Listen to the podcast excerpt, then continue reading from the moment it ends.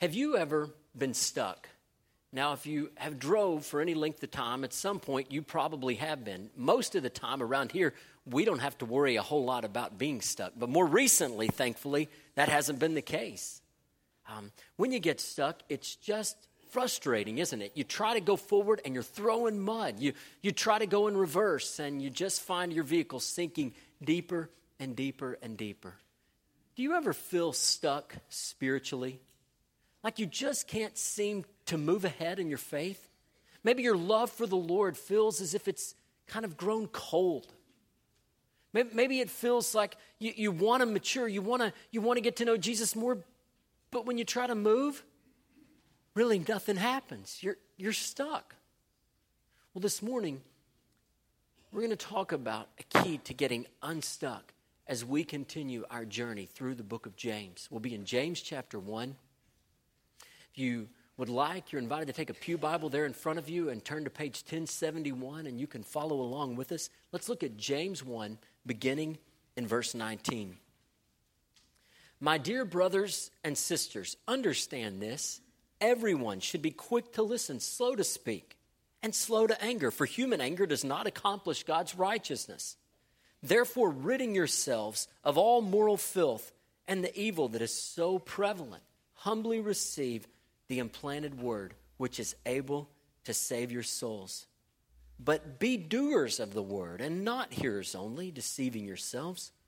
Because a doer, he is like someone looking at his own face in a mirror, for he looks at himself, goes away, and immediately forgets what kind of person he was. But the one who looks intently into the perfect law of freedom and perseveres in it, and is not a forgetful hearer, but a doer who works, this person will be blessed in what he does. If anyone thinks he is religious without controlling his tongue, his religion is useless, and he deceives himself. Pure and undefiled religion before God the Father is this to look after orphans and widows in their distress, and to keep oneself unstained from the world. In this text, James teaches that we should be transformed by the Word of God. If you want to get unstuck, the Word of God is going to be key. So let's look at this text and let's ask the question how can we be transformed by God's Word? Well, back in verse 18, James said that God gave us birth through the word of truth. What did he mean? He means when we heard his word, when we heard the gospel, we responded and he gave us spiritual birth. He, he saved us. Now, in verses 19 and, and following, James begins to talk about how the word is critical in helping us to mature, in helping us move ahead, in helping us grow in our faith.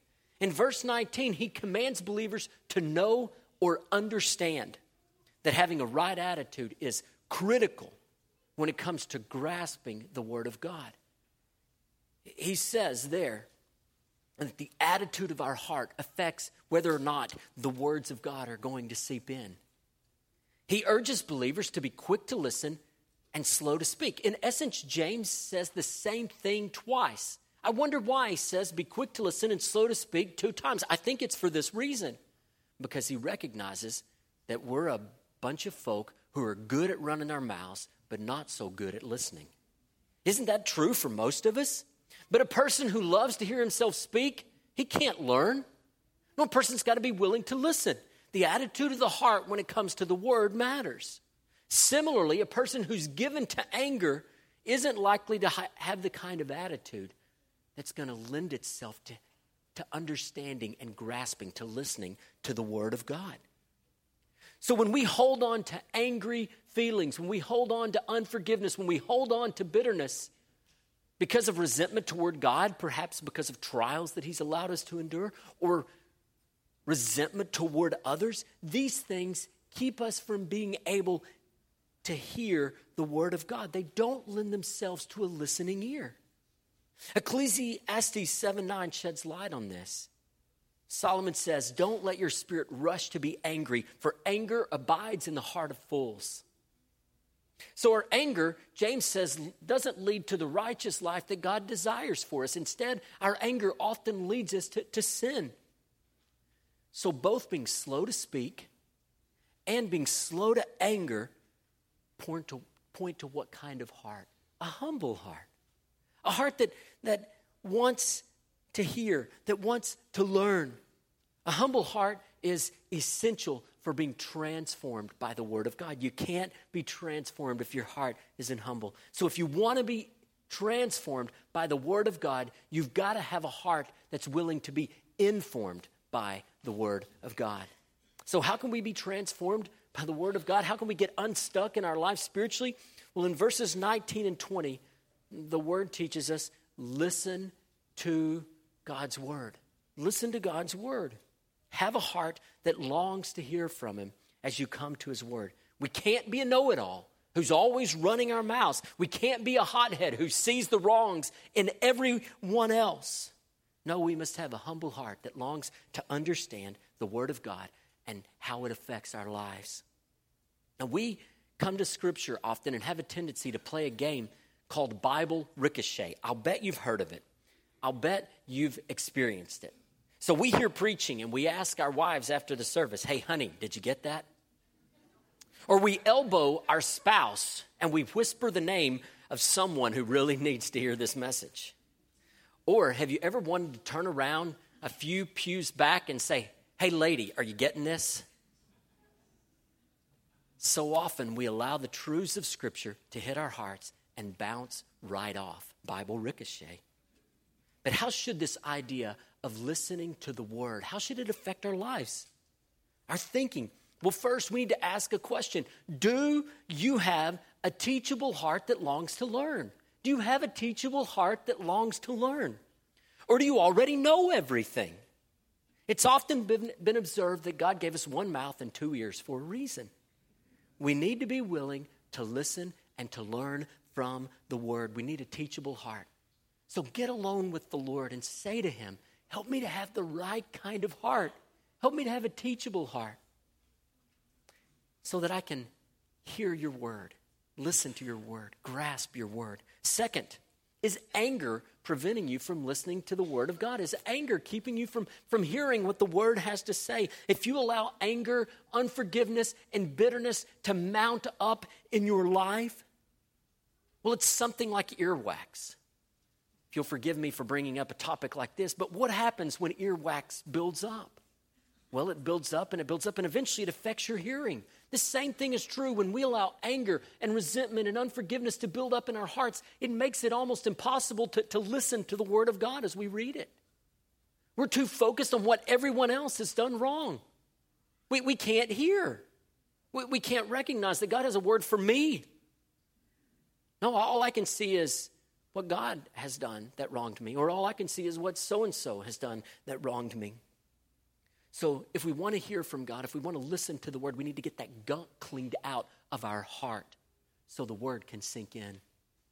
So, we're transformed by God's word when we listen to his word, when we listen to his word as we read it. In what other ways are we transformed? Or we could say, in what other ways can we get moving in our spiritual lives and get unstuck? Well, let's look in verse 21. James commands believers here to receive the word. Receive the word. Now, the word for receive means to accept or, or to gladly take something. Now, let me give you an example. Suppose you ordered something uh, at Amazon that you're really anxious to get, something that you can't wait to get your hands on. The day comes, it's supposed to be delivered. UPS comes to the door. You hear the doorbell ring. You get up and you go to the door and you're eager. Let's see, let's see, let's see if this is what, it, what I'm expecting. You go to the door, you're ready to receive what that delivery fella has to give you.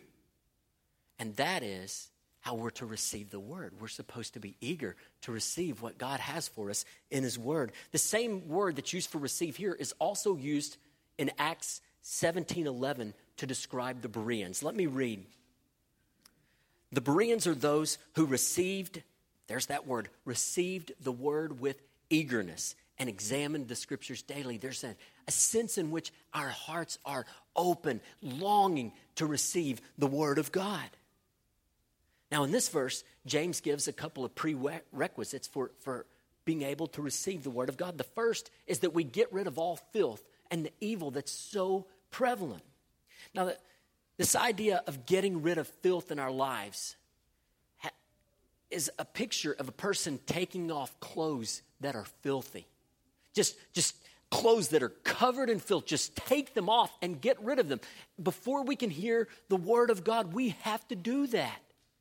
In fact, the, the, the, tense of this verb indicates that a one time action, a time in our life where we go, you know what? I'm following God and I don't want to live this way any longer. I'm taking all that mess and I'm throwing it off. It's, I'm done with that. I am done with that. And so that's what James is saying. Get rid of all of that stuff. Don't hold on to your sin, take it off.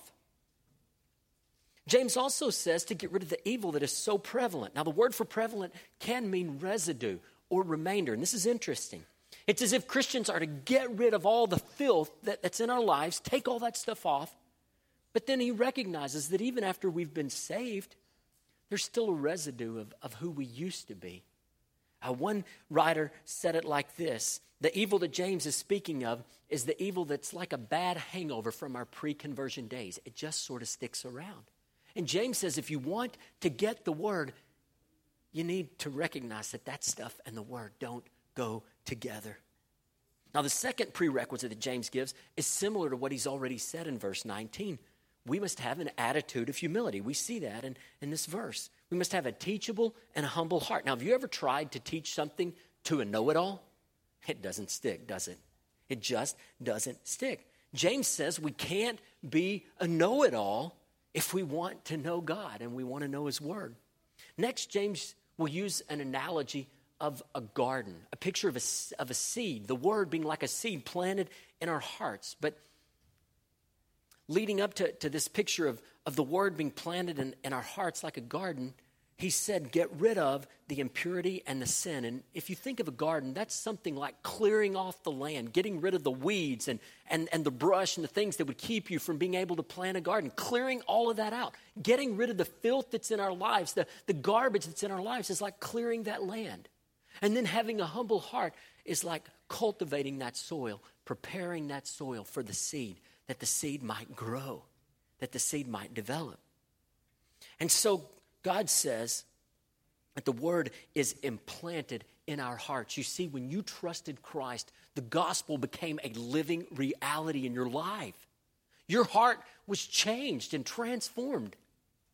The, the word is living inside of you.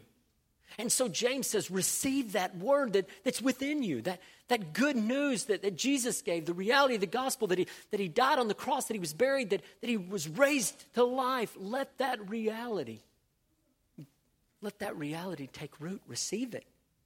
And he says this word can save your soul. So he's, he's giving a reason that folks ought to receive the word. They ought to receive the word because the word saves our souls. Now, James is not just talking about the point at which we became a believer, when we turned away from our sin and we put our faith in Jesus and we were saved. At that moment, we were in the hands of God for all. He's not just talking about that moment in time, but the word for, for save in Scripture often refers to the process of sanctification, where God begins to change us and shape us and remake us, makes us different people. He begins to transform us. So, this word saves us, it makes us right with God. This word changes us. And also, this word ultimately, when, when we have the word, when the gospel is in our hearts, it ultimately results in our glorification. In other words, it results in one day spending all eternity with God in heaven. So, why get a hold of the word? Why receive the word? Well, James says, because it saves your soul, it changes you. So, how can we be transformed by the word of God? Well, from verse 21, we take hold of the word. Take hold of the word, receive it. With a commitment to purity and with a humble heart, we eagerly receive the word of God into our lives. Now, do you remember an experience that, that you had when you were separated from a loved one for one reason or another? Maybe it was military service, maybe it was training, maybe it was a job, Maybe it was some sort of travel. But for one reason or another, you were separated from, from your loved one. And the day was coming that, that he or she would be arriving. And you go to the airport, expect that you're going to pick them up from the airport. You're waiting for that plane to land. And when the plane finally lands, you lay your eyes on your wife, your husband, your mom, your dad, your child, whoever it is. And you wrap your arms around them. You're holding them you embrace longer than you normally would. It's been a while since you've seen each other. Yeah, that is a picture of how we need to be when it comes to this book. We take hold of it. We, we, we grab it and say, I need this. I, I, I want this. I, I want to take hold of this.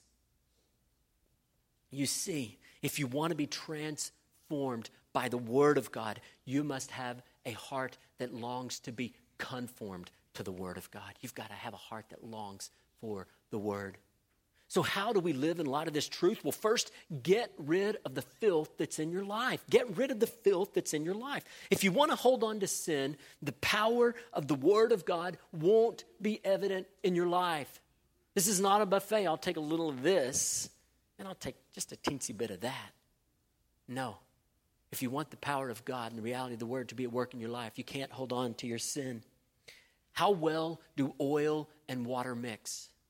Well, that's how good sin and the Word of God mix. It's been said that the Word will keep you from sin, or sin will keep you from the Word. And that's the, the short of it. That's the long and short of it. If you want to know the Word of God, you can't keep holding on to the sinful filth in your life. You've got to let it go. This means we need to be careful of the media that we take in. If you're watching movies and videos and listening to music that are filled with innuendo and impurity, you're not serious about getting a hold of the word. That's like going to the door with the UPS guy and kind of opening and closing it. You just close it, close it, leave it, close it. No. If you're serious about receiving the package, you're going to open the door and say, Yeah, thank you. But, but when we're playing games with our sin, we're, we're, we're playing games that aren't going to lead to taking hold of the word. You can't treasure sin and the word at the same time. So I ask you, friend, what do you need to get rid of? What is in your life that you need to, to take off and say, I'm, I'm done with that? Maybe it's a show you watch that constantly fills your heart with, with things you don't really need to be thinking about and dwelling on. Maybe it's a site that you, that you visit. Uh, I, I can't answer that, but you know the Spirit of God convicts. He puts his finger on the spot in your life, the places in your life that don't add up. What, what do you need to get rid of? Friend, if you want the word, if you want to get unstuck, you got to let that go. You got to let it go. Next, ask the Lord to help you have a humble and hungry heart for his word. Have you ever tried to feed someone who didn't want to eat? Well, from my experiences with children, if you can somehow trick them and get the food in their mouth, you can't keep it there. When, when I, usually it's eggs, I try this frequently with Audrey. Um, she's uh, uh, 22 months maybe, and she hasn't liked eggs, and I keep thinking, well, maybe now she's going to like them, so I can try to get her to eat. She's not going to. She's not going to take them. Well, then I'll somehow trick her. It's not staying. If she doesn't want them, she's not keeping them. Now, what we need to see is we've got to want the word in our lives. If, if we really don't want the word, it's not going to stay. We, have got to want the word. We've got to have a heart that's hungry for the word of God. So if you don't have that heart, then what do you need to do? Cry out to God and say, God, change my heart. Give me a hunger for the right things. Lord, I've got a hunger for these things that are wrong, that are bad. But God, give me a hunger for the things that are right and good. Give me a hunger for your word. Lord, help me to keep it in my mouth. Next, consistently take in God's word. Read the word daily. Take time regularly to study his word and to go deeper. But every single day, be in the word. I don't mean just like you read one single little verse. I mean spend some time in the word, even if it's only five, ten minutes. Spend some time reading the Bible. Open up the Bible. Read through a book of the Bible day by day. Just like we preach through books of the Bible here, read the Bible in the same way. Study the Word. See what the Word has to say. If you don't have a place that you're reading, jump in at the New Testament. If you, if you haven't been reading a lot regularly, probably not the best idea to, to, to start in Genesis. It, it, there can be some, some really tough to understand passages uh, or, in reading through, beginning in Genesis. But why not? If you haven't, if you maybe haven't had a good a Bible reading plan, jump in in the New Testament. Start reading in Matthew. Just read a bit, day by day, and begin to study the Word of God. Take it in, take it in, take it in. Listen to the word when it's being taught in worship. Make being a part of worship a regular part of your family's rhythm, not something that you work in every now and then. listen to good, solid podcasts and, and preaching. Um, aside from, from worship services, always be finding ways to take in the Word of God. Discuss the Word and how it applies to your life with, with friends in, in small group or, or Sunday school class so, so that the Word is being discussed and, and how it applies can be thought through. And with your spouse and children, read the Word and discuss it. At, at meal every day, at, at dinner time, T- take a verse or two and read the Word and talk together about it as a family. Do a little time of family worship together each day. You see, we are transformed by God's word as we eagerly take hold of it, as we receive it. How else can we be transformed by His word? How else can we get unstuck and get moving in our Christian life? Well, we see the next command that James gives in these verses is this in verses 22, in verse 22, be doers of the word. Be doers of the word. The Word of God isn't merely for studying and knowledge. How many people, how many of us treat the Word of God almost academically? Almost as if it's a book to be studied, as if it's knowledge to be gained. No, we must come at the Word as if we want to be changed. We want to be made a new person. That's the reason that, that God has given us the Word, that, that we might be changed, that we might read and study, and then that our lives might be transformed. Now, the tense of the verb be doers indicates an ongoing action. This is not a one time action, this is an ongoing action. Believers are to always be doing the word. So, when it comes to obeying the Lord, when it comes to living out the word, we're not supposed to be a one hit wonder who sort of does what he says for a day or two. No, we're supposed to consistently strive to live a life of living out the truths of God's word. Now, the word that's used for here in this text during ancient times was often used of a person who would go to attend a, a, lecture, a person who would go to hear a lecture. But the word that was used of, of someone who was a disciple or a learner was different. So a hearer is just someone who goes to hear, not a person who has an intention of putting what's heard into practice. So those who only hear the word through reading or teaching, but who don't put the word into practice, James says they deceive themselves. This person may view himself or herself as very spiritual. They've learned so much. But if the truth isn't lived out, the Bible says the person is deceived. Now, as a pastor, I see this deception sometimes in regards to people's attitude toward church. You can't read the New Testament honestly and not see how central the church is meant to be in the lives of Christians. Jesus worked to, to, to, to, bring together a group of disciples who would become the church. We see that happening at the day of Pentecost. And then, as, the, as, as God's Spirit blazed in the church, what was happening? Well, there were churches being planted everywhere. The gospel was being shared, churches were being planted everywhere. How did God intend for the gospel to, to, to be made known to the world? Well, it was through the church, through the church planting churches, this church, that church. And the gospel would spread in that regard. And when you look at the epistles in the New Testament, almost all of them are written to a church or to a leader of a church. So it's really hard to read the New Testament and not realize and recognize that it's a book about believers who love Jesus being involved in the life of a local church.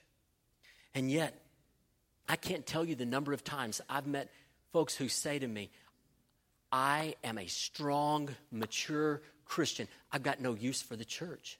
It's just a mess to be involved in the church. I, I, I walk with the Lord. I love the Lord. I'm very spiritual. But the church for them is more like an accessory than a necessity. And what I see is that when we don't strive to put the truths of the Word into our lives, we deceive ourselves. We trick ourselves. We convince ourselves. And friend, that can happen to you and it happens to me. When we just hear, but we don't strive to put it into to practice, we, we become self swindlers. We lie to ourselves. It's dangerous. To be a hearer only is terribly dangerous. Next, James illustrates his point in verse 23. He says that if someone's a hearer of the word only, he's like a man who looks at himself in the mirror. But as soon as he sees himself and walks away, he can't remember what he looks like. This fella could look in the mirror and a moment later couldn't pick himself out of a six pack photo lineup. That's what James is saying. The Word of God is a mirror. It's a mirror, and it reveals the soul. It reveals the soul as it truly is. It reveals what needs to be cleaned up. It reveals what needs to be changed. Can you imagine leaving for work every day or going to the store or whatever you do without looking in the mirror? It could be pretty embarrassing, couldn't it? And you know what? The Word of God is that mirror for our souls. It helps us see us as we truly are. But the Word goes beyond just being a mirror. The Word doesn't just show us who we are, the Word shows us the grace of God and helps us to see who we can become. It helps us see the possibilities that are there. In verse 25, the doer is one who looks intently into the perfect law that gives freedom. Now, this isn't a glance, but this is a gaze. He's, he's gazing upon the word. He's not coming to the Bible lazily, lazily or haphazardly. No, he's coming to the Bible with intentionality. He wants to understand the Word of God, he wants to know it, wants to live it. So he perseveres in studying the Word. As one author said it, the Bible does not yield its fruit to the lazy. Folks, this is not a Bible reading plan. Hey, I haven't read the Bible in six months. I'm in a pinch. God, I'm going to open it up and just read something. Friends, that's not the way you come at the Bible. How, how do you come at the Bible? You read it and you study it day by day, day by day. And God speaks and changes you. Often we, we want some like zenith moment, some eureka moment, like, whoa, there were flashes of lightning. Man, I got this warm feeling. It was incredible. That's what we want when we come to the Word. But, friends, it's often not like that at all. It could be. But you know what it often is? It's just God slowly taking sandpaper. First, He's using the, the 200 grit, 500 grit sometimes. He's working the edges off. It's not obvious at first. Then he it get a little finer. He can go down to 150, begin to smooth those edges off. And then he can go to, I'm, I'm getting it backwards, aren't I? I've got it backwards. it's the lower grit. Okay, reverse that. You know what I'm saying. Just, just realized it. Eventually, he can get to the 500 grit and smooth those edges out. Smooth those edges out. So it's often not some big, just cataclysmic experience. No, it's the day by day God shaping us and changing us, God remaking us. Yes, this is a picture of, of why we want to be in the Word. It reveals our soul, it helps us to change. James says that the person who looks intently into the perfect law that gives freedom. You see, God's word brings liberty. In other words, when we read the word, God's word helps us to change and to do what we ought to do. You know what? If I want to party, if I want to live it up, if I want to do whatever I want to do, that mindset, it never leads to freedom. In the end, it only leads to bondage. As sin gains, gains a greater and greater grip upon my life. The Word brings liberty. The Word helps me to begin to change where sin no longer has control of me. And now I'm free. I'm truly free. I'm free to do what I ought to do. I'm free to do what's right. That's liberty.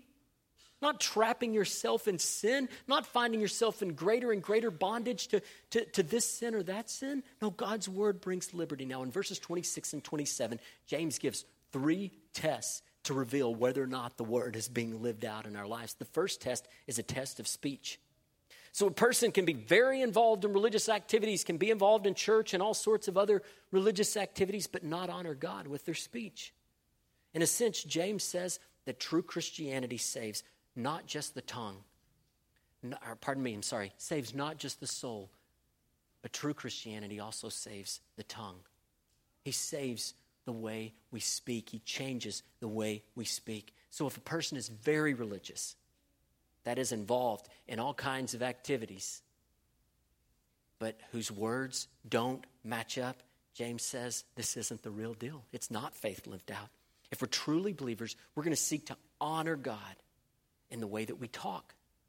So if a person's religious, but their words are anything but, you know what James says? The person has deceived themselves. They've swindled themselves into believing something that isn't real. The kind of religious that doesn't change lives, James says here, is worthless. It's of no purpose. Next, James gives another test. How do we treat the weak and the hurting? How do we treat the vulnerable? True Christianity is revealed by a concern for those who are hurting. Real faith is going to demonstrate a concern that acts, a concern that moves. Now, do you remember the Pharisees, the Pharisees during the time of Jesus? These were the people who were super spiritual. They, they had it all together. They were super spiritual. And yet James, uh, pardon me, Jesus describes them in Mark 12, 40 as those who devoured the homes of the widows. What was Jesus saying? He said they claim to be super spiritual. They're involved in all kinds of religious activities, but they take advantage of the weak. They harm the poor. That's not real faith. Real faith cares for the hurting. The third test that Jesus gives is the test of moral purity. Genuine faith actively seeks purity and doesn't want to be stained by the garbage of the world. So, believers are to pursue purity, purposely avoiding situations, temptations that could lead them to compromise. They want to avoid that. The word lived out leads to a changed life, a life that's morally pure and clean. So, how can we be transformed by the word of God, or how can we get unstuck and moving again? Well, we need to live the word. We need to live the word. By the grace of God, we strive to apply what the Bible teaches to our lives. A heart that longs to live the word is essential if we would be transformed by God. Now, do you remember being a junior higher and playing your first sport in, in school? Uh, for, for boys, uh, a lot of the times it's football. And there will be some seventh grade boy out there who dreams of being Tom Brady. He's watching Tom Brady videos, he's reading Tom Brady uh, interviews. What did Tom Brady do? How did he how, how, did he do this? How did he practice? He practiced so many hours. I'm going to try to practice that many hours. And and this boy is out there trying to throw that ball like Tom Brady. And he'll keep working at it and he'll keep working at it. Now, this is what we need to do when it comes to the Word of God. We want to learn it, we want to study it, we want to strive to practice it, we want to keep coming back to it. We, we just want to keep on. Now, while that seventh grade boy may eventually decide that, that his dream isn't to be the next Tom Brady, we must never, ever give up in practicing the word. We must always keep going back and striving to put it into our lives. By the power of the Spirit, until God takes us home, we strive to live out the Word of God. So, how should the reality of living out the Word change our lives, look in our lives? Well, let's ask some questions to help us think about this. First, do you live out the Word? Do you live out the Word? Do you allow His Word to shape your thinking, your attitude, your conversations, your actions?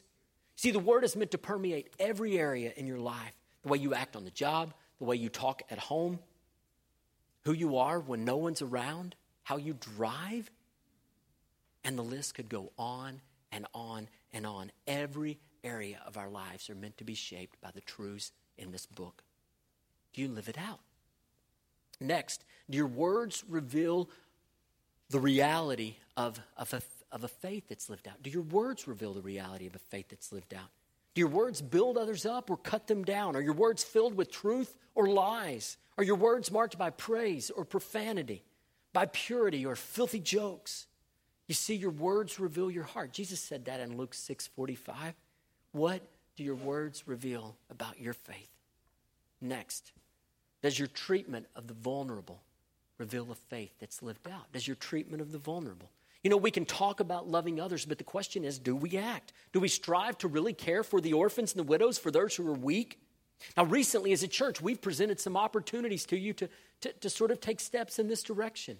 Through our Adopt a School program, we've encouraged you to, to, to volunteer at the schools and to be a mentor. W- would you pray about that? Would you consider that? Here's a way to help a, a student who's at risk, who's hurting. Here's a way to care, in a sense, for, for the vulnerable. Others of you might really consider fostering or adoption. There are all kinds of ways we can live the truth of this out. But do we really care? Do we really, t- do we really act, or is it just talk? There are other opportunities that, you could consider. If you, if you want to be involved in serving, you could, you could visit folks in our congregation who are homebound and who are in care facilities. We've got a, an opportunity for you to do that. Visit with Susie Carroll about it, or let us know in the office if you'd like to go and brighten a day of one of our, our older folks or one of our folks who, who's infirmed. You see, real faith cares, real faith acts. Not just a good talk. Next, does your moral lifestyle reveal the reality of a faith that's lived out? When I was a boy, I lived in the country and I played outside all the time. When I'd get home from my school, my, uh, from school, my mom would say to me, "Hey, change your clothes, get your play clothes on." Sometimes I would say to her, "Oh, mama, please, I'll be careful. Oh, please, I didn't want to waste the time to change clothes. I just wanted to get outside and play." And so occasionally she would let me, but inevitably, she was always right. I always ended up with mud on my clothes, with evidence that I'd been in the chicken pen, with paint, rust, something. There was always something there. Well, in reality, my focus was never on keeping my clothes clean. My reality, my, my, my focus was just on having fun. And the, the truth of it is that we're often like this when it comes to our own moral purity. Our words may say one thing, but our lives reveal the truth. And so I ask you if you're a believer, are you striving to really walk in purity? Are you striving to really live a life of moral purity, of holiness, of righteousness by, by God's power and through His strength? Or does your moral lifestyle reveal that you really don't care? That the Word isn't that important to you? Now, think of someone you know who really, really loves Jesus.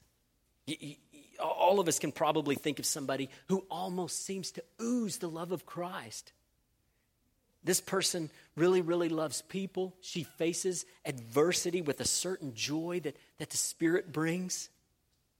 Integrity is, is a, a hallmark of her life. Service to others is, is a part of who she is. Can, can you think of a lady like that or a fellow like that who just loves the Lord? I'll make you a promise. I'll make you a promise. She regularly spends time in this book. It's a guarantee.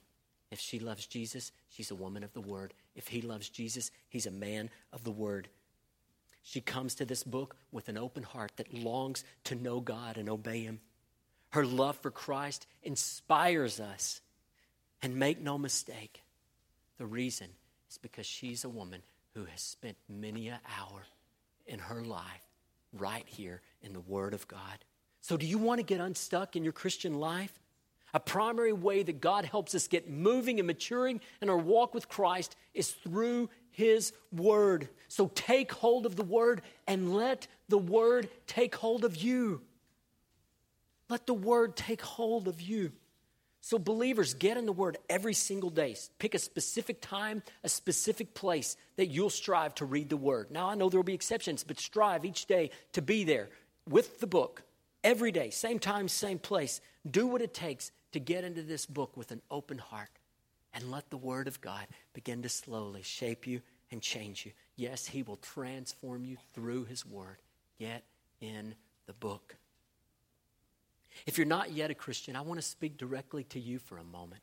The, the Word of God says that you're estranged from God, that, that you're separated from Him because of your sin. It's true for all of us.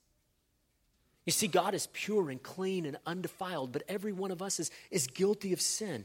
Our sin, it's unacceptable to God. And because of our sin, we can't be in a relationship with God. But this is what God did. He loved so much that He sent His own Son to come.